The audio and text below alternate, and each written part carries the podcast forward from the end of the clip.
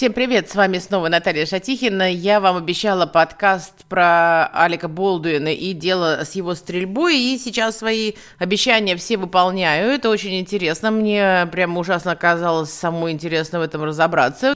Э, я бы очень хотела, чтобы мы с вами про это проговорили вместе. Уверена, вам понравится так же, как и мне. Ну, давайте разбираться.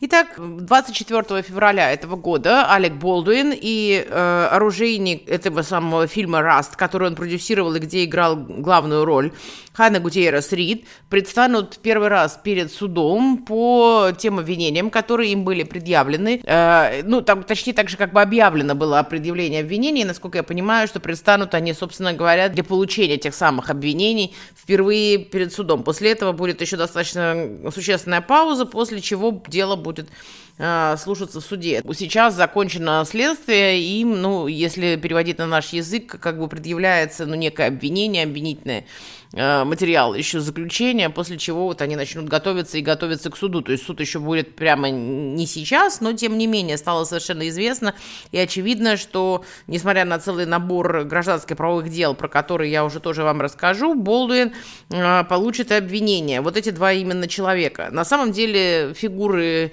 три, нам сейчас надо с вами всех их запомнить, кроме актера и продюсера. Это очень важно сейчас, что он именно продюсер в этом э, фильме Алика Болдуина. И оружейника фильма э, Ханна Гутьеррес Рид. Были предъявлены еще некое обвинение, в общем, человеку, которого здесь, наверное, называют самым возможным, называли изначально самым возможным из всех претендентов, что можно назвать на э, какое-то обвинение. Это помощника режиссера, там, или второго режиссера, может быть, его так можно назвать, э, assistant director, потому что это заместитель, как бы, режиссера Дэвида Холза, которого до этого выгнали в 2018 году из э, другого фильма именно потому, что там произошел инцидент с оружием. Но Холлс заключил сделку. Э, по этой сделке он получил незначительный условный срок, согласился заплатить 500 долларов штрафа и поучаствовать э, в определенных классах по безопасности оружия, позаниматься ну, дополнительных курсах, и 24 часа community service, это как бы типа обязательных работ, это еще сейчас попадает э, только в суд, это должно быть утверждено судьей, но он получил обвинение только в неосторожном обращении с оружием, я бы сказала, да, вот в нашем переводе, и он получил условный срок в 6 месяцев, э, не без, с пробацией, без надзора, то есть он, ну, как бы некий цельный, в чистом виде условный срок, но он никому не будет ходить никуда, не будет отмечаться, и The Times э, эту информацию выдала. Очевидно, столь легкие обвинения, которые были ему предъявлены, были связаны с тем, что он, вероятнее всего, будет давать показания на суде против Алика Болдуина и Гутьеррес Рид. И, соответственно, он там будет какие-то пояснения давать. Сейчас мы с вами вернемся к событиям, воспроизведем их, и, собственно говоря, станет понятно, откуда и что.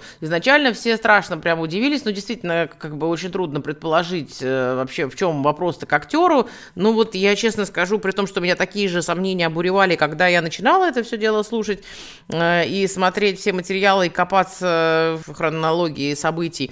Э, к концу я, надо сказать, поддержала бы прокуратуру, потому что, может быть, с точки зрения не какой-то отчасти терминологии у нас есть небольшие расхождения, но с точки зрения логики законодательства мы с американцами здесь э, совпадаем. Здесь Нью-Мексико, штат, и его законодательство будет иметь значение. Но для нас самое главное, что э, я постараюсь сделать для вас понятным э, логику, надеюсь, э, мы все с вами тоже справимся. Итак, 21 октября 2021 года в городе Санта-Фе, в его окрестностях, снимался фильм «Раст», это вестерн, э, который продюсировал и, соответственно, в котором главную роль играл сам Олег Болдуин. В результате несчастного некого случая, ну, собственно, он и был несчастным случаем, потому что сейчас э, тоже об этом поговорим, там неосторожные предъявленные обвинения, в неосторожных действиях произошел выстрел, который произвел Алек Болдуин из пистолета, который находился у него в руках. Это был револьвер, из которого вылетела пуля, настоящая, из оружия. Она пробила пробила грудь оператора Галины, как ее почему-то наши написали, Галина, она вообще Хатчинс, Халина Хатчинс, 42-летняя оператор, она умерла в больнице или по пути в больницу, и попала в плечо э, Джоэлу Соузе, режиссеру этого кинофильма, которые стояли у камеры, и, собственно говоря, в них э, и направил э, свой пистолет, э, ну, собственно говоря, это была та сцена, в которой нужно было играть, э, ничего не подозревавший Болдуин, э, который попытался вот э, порепетировать, что ли, Э, перед, собственно, выстрелом. Действие было произведено без умысла, поэтому сейчас э, предъявлены Э, я вам потом объясню, почему их два предъявлено обвинения в двух неосторожных, я бы сказала, причинении смерти по неосторожности, переводя на наш э, язык, но там есть два э, причинения смерти по неосторожности. В нашем варианте это было бы скорее ближе к легкомыслию, то есть когда человек в одном предвидел возможность наступления общественно опасных последствий и безосновательно рассчитывает на их предотвращение, это такое легкомысленное действие. Этих обвинений нету. Есть два обвинения э, там альтернативных э, по небрежности, то есть когда лицо не предвидит наступления, ну в нашем случае смерти, э, но должен и мог предвидеть э, возможность этого наступления смерти. Сейчас я про это поподробнее. Сложность состоит в том, что э, там достаточно большие сроки. Я тоже попозже об этом расскажу подробно и почему так получилось. Значит, в своих показаниях э, Холлс, вот этот самый э, ассистент э, режиссера, который э, заключил сделку Э, говорит о том, что когда ему передавали оружие, ему показалось, что там есть три патрона в барабане. Сейчас мы про это тоже все обсудим, что это за барабан. Дальше э, мы знаем ту фразу, которой Болдуин сопроводил вот этот свой выстрел – он сказал, значит, я вытаскиваю, взвожу и бум, направив э, пистолет. Ну, там вопрос, направил ли он пистолет на людей или нет, но вот он произвел эту репетицию этого действия. В этот момент раздался выстрел. Все это происходило на Банансе Creek Ranch, э, такое ранчо, которое компания Болдуина и остальных продюсеров сняла для съемки этого фильма.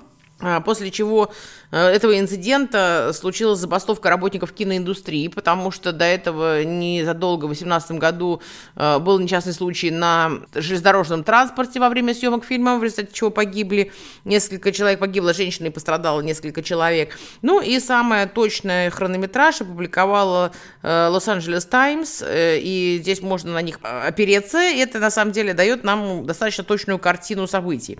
Значит, события разворачивались следующим образом.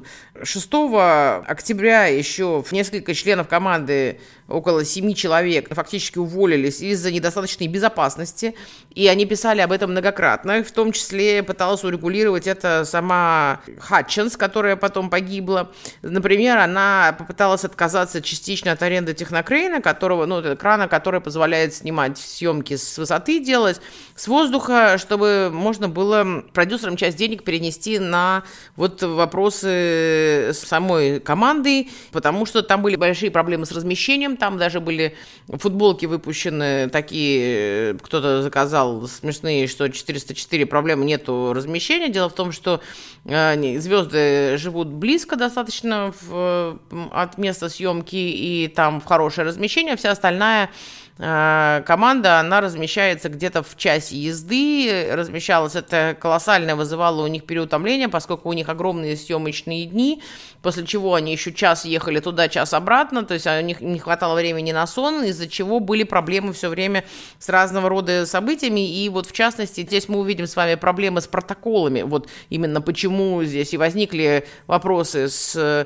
уголовным правом, не с гражданским просто, потому что здесь были, конечно, существенные нарушения нарушения в протоколах техники безопасности со всех сторон. Что могло быть связано? Э, часть, это происходило, кстати сказать, много раз, э, с тем, что команда, конечно, находилась э, в сложной ситуации, им задерживали чеки, продюсеры обрезали все возможные углы, то есть и везде, где только можно, экономили, и с этим были проблемы. Э, соответственно, были, например, выявлены письма, в которых было сказано, что сам Холс вот этот пропускает очень важные при стрельбе меры безопасности, например, гонит, поскольку это же все оборудование, аренда, да, гонит стрелять сразу же, вне зависимости от того, кто находится рядом, но там были вопросы о том, что страдали барабанные перепонки, и, как выяснилось потом, уже в ходе расследования два раза, как предполагается, были срабатывания оружия, э, но там не было боевого на тот момент оружия, боевых патронов не было. Э, чем там стреляли, тоже сейчас вам всем расскажу. И были в том числе два раза непроизвольные э, стрельбы. Ну, собственно говоря, Болдуин должен был появиться на площадке и появился в 7.54. Рано ребята встают. В 8 э, у них начиналась встреча по безопасности, потому что в день снимали очень много стрельбы. Они через несколько часов закончили первую сцену, после этого ушли, разошлись на ланч. И дальше реквизитор, я бы так назвала этого человека, Сара Захари, э, открыла грузовик, в котором был сейф, где хранилось оружие. А при этом, надо сказать, что патроны в перерыве лежали на тележке некой, не без какой-либо охраны, реальные патроны э, от оружия, хотя должны были храниться в сейфе, но сейчас тоже вопрос даже не совсем в этом. Вообще-то говорили, что Болдуин очень озабочен вопросами безопасности, и вообще его характеризовали как человека очень ответственного по и по другим фильмам. Э, он, когда репетировал, как кто-то из членов команды сказал, все время пытался понять, где будет находиться там тот или иной человек, чтобы он э, не, не оказался рядом. Значит, ассистент вот этого режиссера обычно по своим инструкциям, естественно, поскольку там оружие достаточно серьезное на съемочной площадке, проверяет барабан на определенные вмешательства до того, как оружейник проверит патроны и он вращает этот барабан, чтобы понимать, потому что именно он передает сами револьверы, э, передает уже непосредственно актерам, собственно говоря, он и давал его Болдуину. А, Рид перед э, ним, как он говорит, проверяла это 45-й кольт. Как ему показалось, там было три патрона. Непонятно, были ли они холостыми, это невозможно сказать. Потому что, как утверждают эксперты, когда они уже находятся в барабане, невозможно отличить. Ну и, соответственно, при этом он не проверил э, сам, он это об этом и говорит, их, прежде чем взять оружие в руку. Там, я так понимаю, какая-то сложная процедура. Он сначала должен проверить патроны, потом дальше оружейник там должен это все сделать, и после после этого он передает актеру э, револьвер. Там обязательный кросс-чек вот нескольких человек должен быть, очень сложные протоколы по съемкам, в том числе это связано со страховками и так далее. Э, значит, э, Болдуин три раза вытаскивал без проблем, как говорят, этот револьвер из э, кобуры, но при этом надо сказать, что он не возводил курок при стрельбе. На самом деле, перед съемкой дальше, вот он уже непосредственно эпизод, он захотел быстро прогнать, поэтому он вот сказал эту известную фразу свою, вытащил револьвер, э, и после чего прозвучал выстрел. Э, несколько человек сначала дали свидетельство, что именно Холлс крикнул «Cold Gun», ему как-то передавая пистолет, то есть не заряженный пистолет. Это важно при съемках, нужно понимать, что пистолеты дают определенный эффект, отдача же есть, там дым, не дым, вот это все очень важно.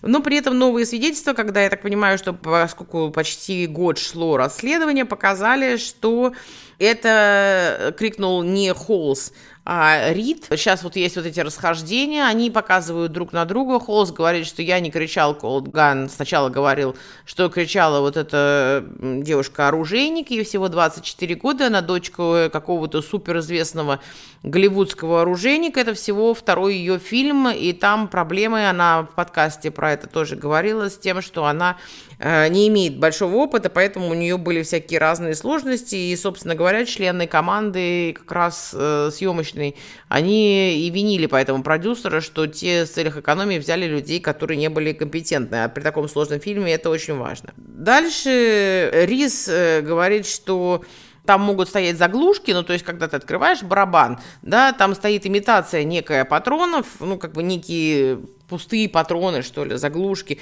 И смысл стоит в том, что там э, холостые, вот эти, которые ставятся туда, они отличаются только маленькой-маленькой дырочкой. При этом, соответственно, сбоку, по которой можно отличить холостой патрон от э, настоящего.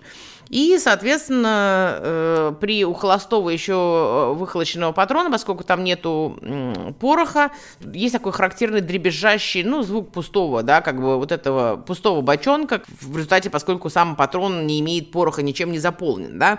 Есть огромные стандарты, они профессиональные для кино, они выработаны целым рядом всяких организаций. Оружейник должен быть обязательно, в том числе вместе с оператором, и прорабатывать э, все риски с точки зрения камеры. Э, он обязан обучать актеров и инструктировать их по работе с конкретным вооружением. И здесь, кстати сказать, к делу уже подшиваются свидетельства по другим фильмам и э, с других площадок, в том числе продюсерских компаний, где работали эти же самые люди, где может быть, не до конца это все было сделано.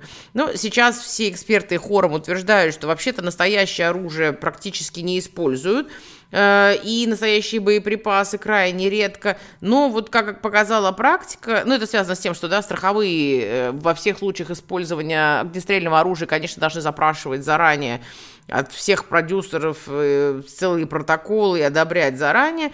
И первые отчеты, которые дал Адан Мендоза, это местный шериф, что э, были холостые патроны на площадке и ненастоящее оружие. Это пошло в массы.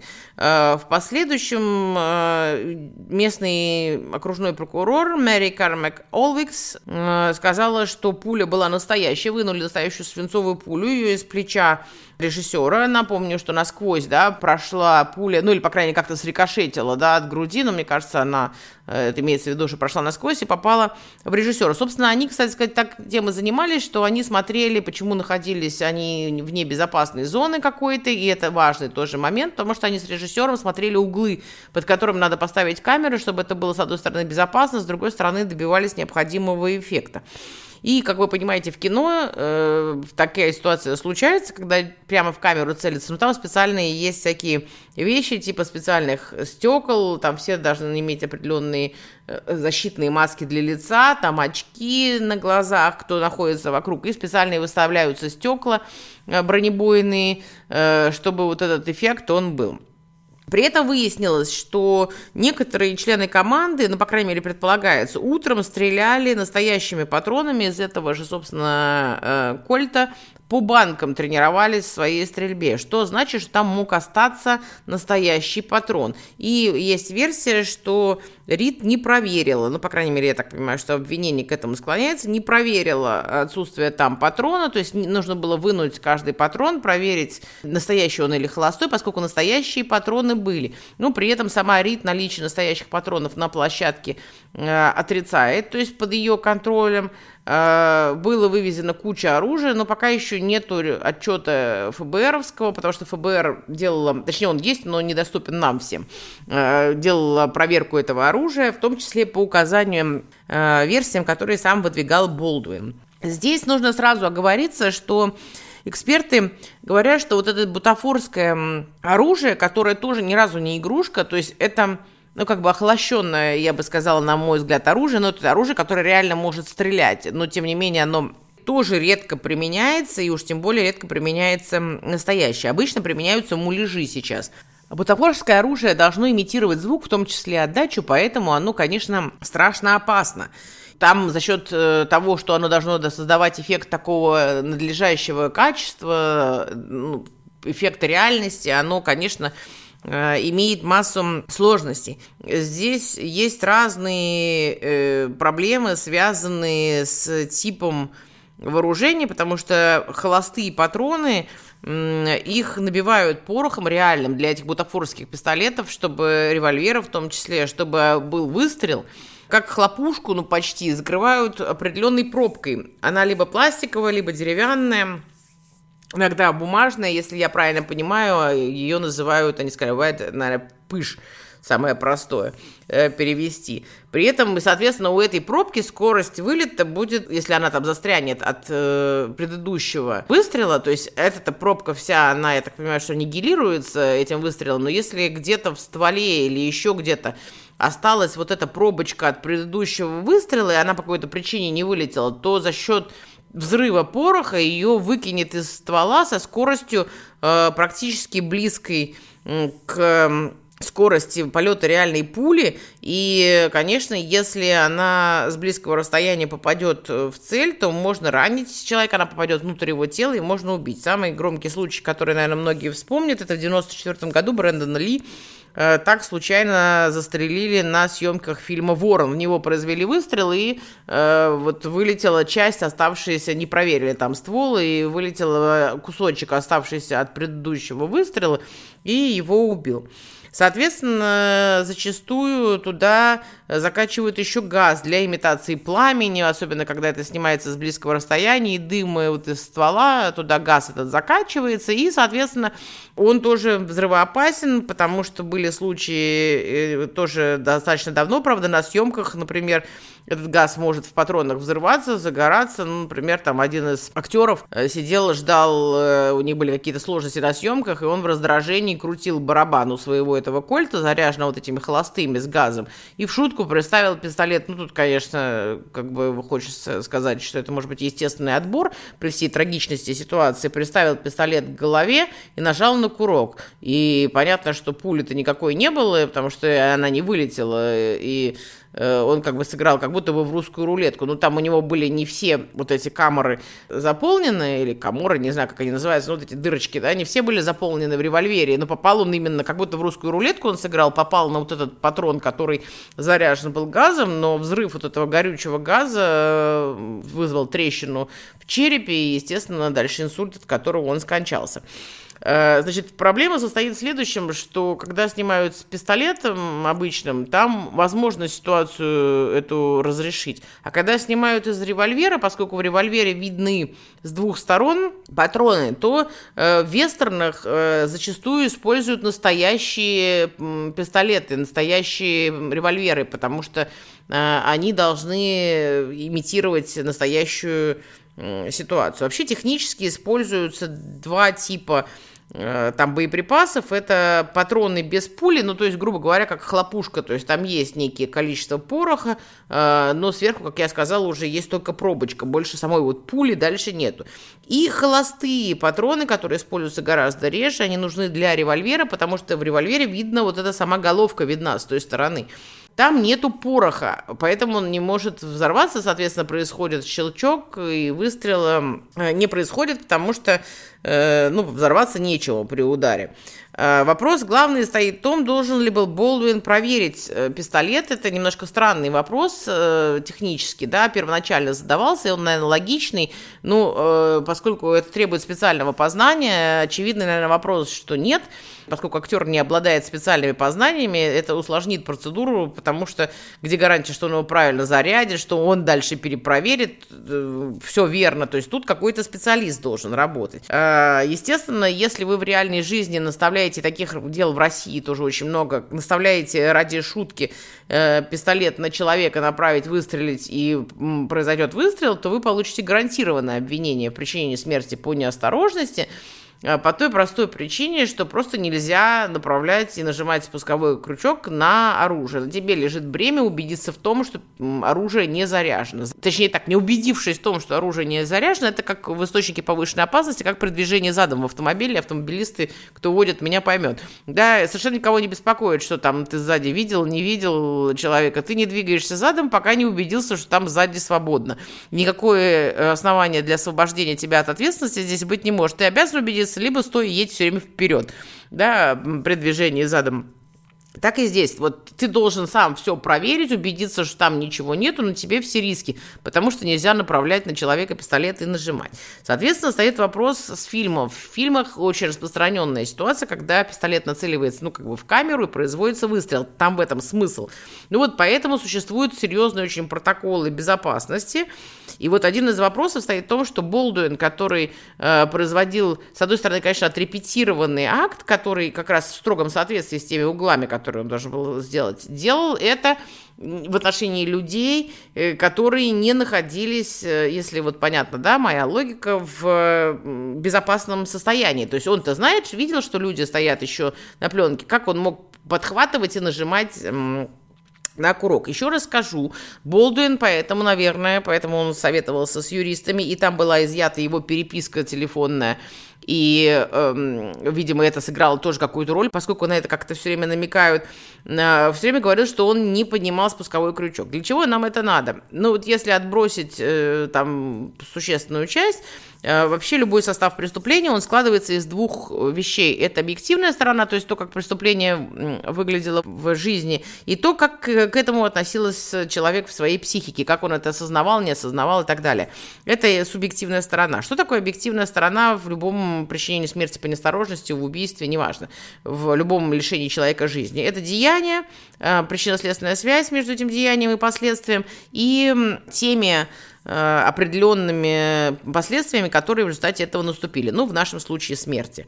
То есть э, нужно установить обязательно, что было некое деяние, действие или бездействие определенного лица, которое необходимо и достаточно, я про это рассказывала тоже не так давно, вызвало э, последствия в виде смерти э, э, какого-то конкретного человека. Что пытался сказать Болдуин, когда говорил, что он не взводил курок, что с его стороны не было никакого деяния, что чье-то другое деяние, то есть он пытался с объективной стороны слезть, э, находилась в каузальности, то есть причинно-следственной связи с теми последствиями, которые наступили. Однако отчет, который был получен из э, ФБРовского и какого-то центра баллистического, это нам на сегодняшний момент известно, на самом деле говорит, что такое невозможно, что не, это оружие было исправно, что оно не самопроизвольно выстрелило, и что э, таким образом было некое действие со стороны э, Болдуина, то есть взвод этого курка, ну, предполагается, что он был, поскольку оружие не самопроизвольно выстрелило, как Болдуин пытается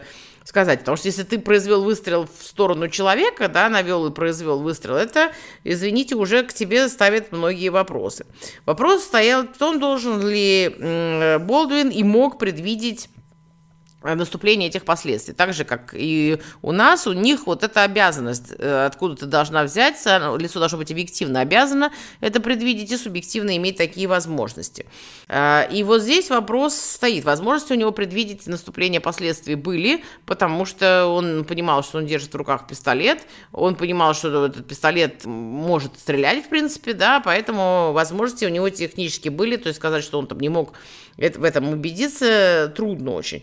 Э, откуда может взяться эта обязанность? И вот здесь мы смотрим на то, что он не совсем актер, но еще и продюсер, но и поэтому знает распределение определенного функционала. Значит, он говорил о том, что ни в кого, и есть свидетели, которые говорят, что он ни кого типа не прицеливался, а просто не направляя совершил действие. Это, конечно, для него хорошая защита, что он просто выдернул э, оружие, и оно стрельнуло куда-то, да. Э, не прицеливался, поскольку это мгновенное было действие. Говорят, еще раз скажу, что он очень ответственный в этой части. Там были показания каких-то людей, которые с ним работали, оружейников на других фильмах. Вооруженных, где он стреляет, их не так много на самом деле говорят, что, в принципе, вообще для него это очень странно, потому что он очень в этом смысле ответственный. Соответственно, эксперты все утверждают, что обычно актерам до прямо начала съемки дают муляж некий, и только на съемку дают реальное оружие, если оружие само по себе реально используется. Обсуждался вопрос предъявления вот обвинения с неосторожным обращением с оружием. Собственно говоря, здесь вопрос э, стоит в том, что вот Рид давала потом интервью, она говорила, что она предпочитает как раз вот именно иметь вот эти, скажем, муляжи патронов, да, то есть без пули, без реальной. И вообще она предпочитает работать просто с патронами, да, без э, самой вылетающей вот этой части. Но остальные хотели именно холостые, то есть настоящий патрон, который выхолощен, из которого выпущен порох.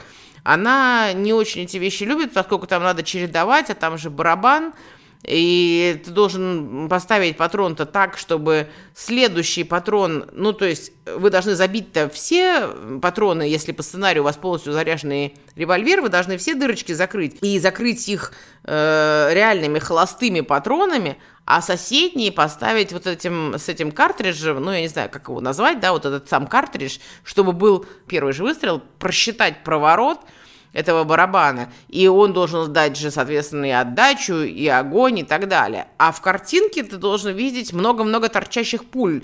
Ты э, не видишь только тот патрон, который стоит уже первый перед выстрелом. И, соответственно, для нее это очень сложно, она очень недостаточная опыта, она говорит, что я не очень хотела, я люблю работать вот только с этими картриджами, потому что здесь, ну, как бы очень много случайностей, действительно может быть, потому что если а, актер запихнет, э, провернет этот барабан случайно или что-то с этим произойдет, с этим оружием, то следующий выстрел не даст эффекта, поскольку ну, не будет эффекта стрельбы, не будет пороха. На это построена вся сцена, она будет выглядеть ненатурально. То есть там очень надо четко просчитывать, в какой последовательности э, будет, э, с одной стороны, как бы патрон и так далее, но уж про настоящий вылет и пуль никто даже не говорит, соответственно, как это все должно происходить, это же должно быть визуально видно.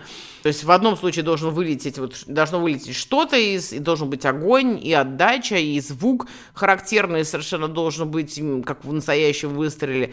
А в другом случае у тебя должна быть картинка красивого патрона. И она говорит, что, ну так осторожно намекает, что продюсеры, э, остальные, как бы она сказала, хотели, чтобы именно были холостые патроны. Но еще раз подчеркну, Рид говорит, что настоящих патронов э, у нее не было в наборе, вот в ее оружейном.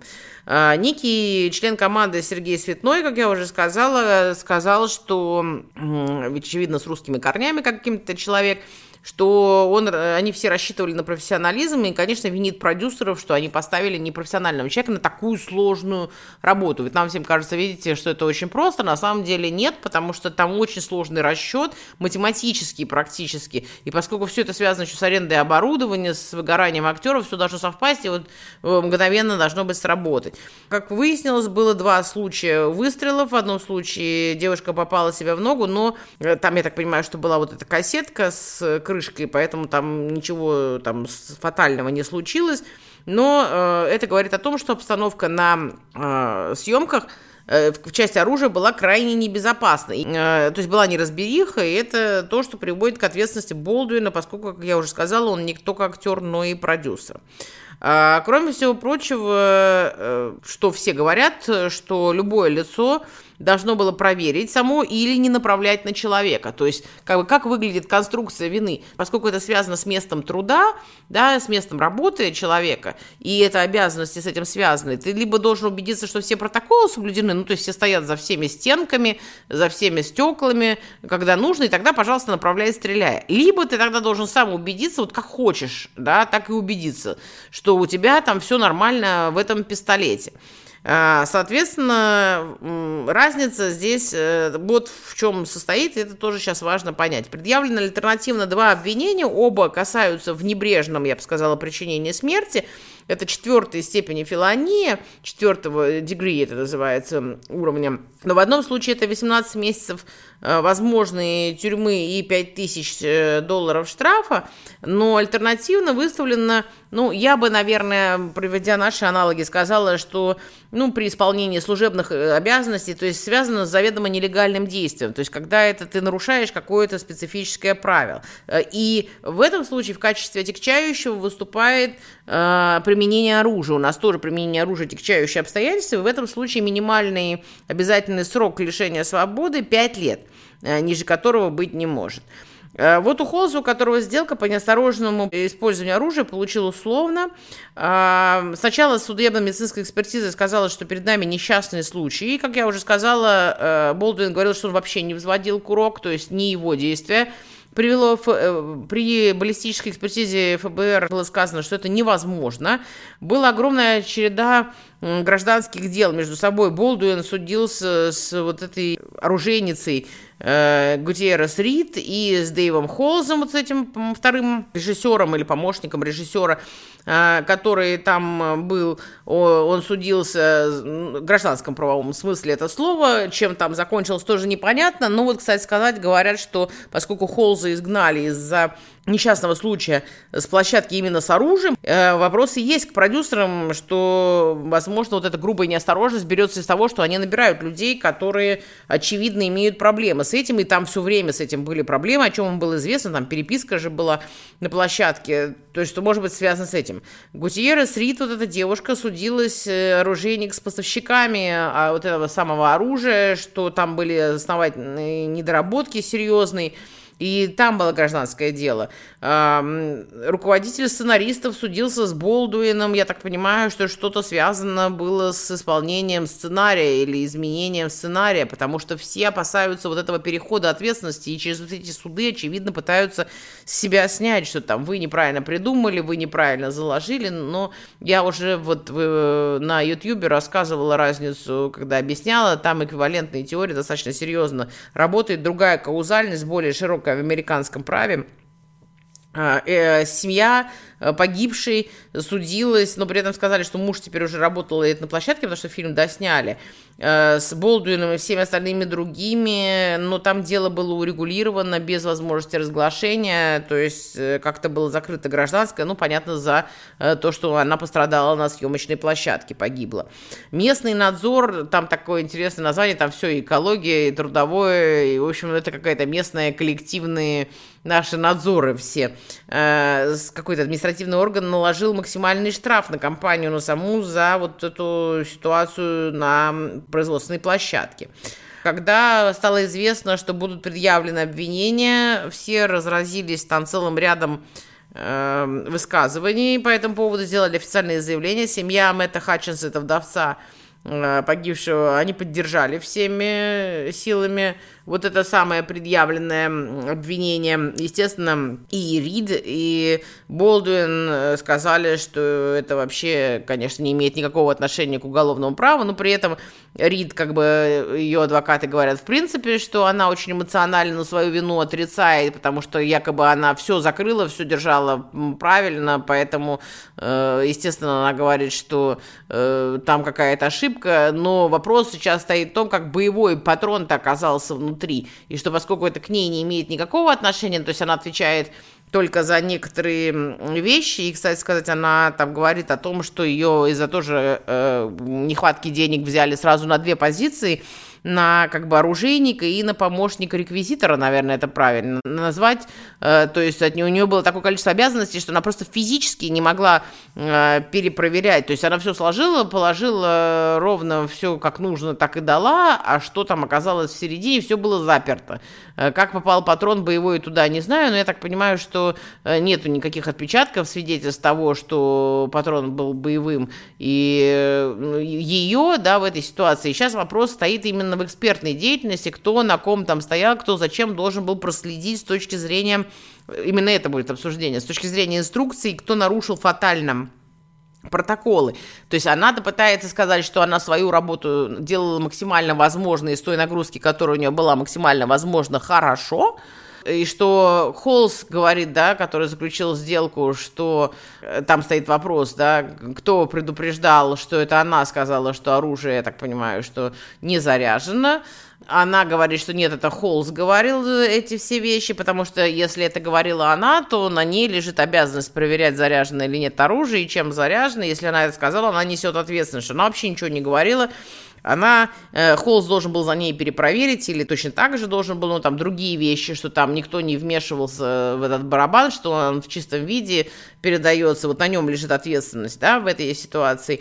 Болдуин пытался говорить, что вообще его действия здесь привели, это он вообще мимо проходил, но теперь вот видно после отчета ФБР, что здесь у него все не очень хорошо складывается, хотя некоторые говорят, что у него достаточно сильная позиция в той части, что он стрелял не, он не просто размахивал, не крутил неосторожно а, оружие там как-то, то есть надо же будет доказывать, что он действовал с какой-то грубой неосторожностью, и здесь из грубой неосторожности только то, что он направил пистолет, э, как я понимаю, они этот факт отрицают, что он просто, да, махнул им в ту сторону, э, в сторону людей.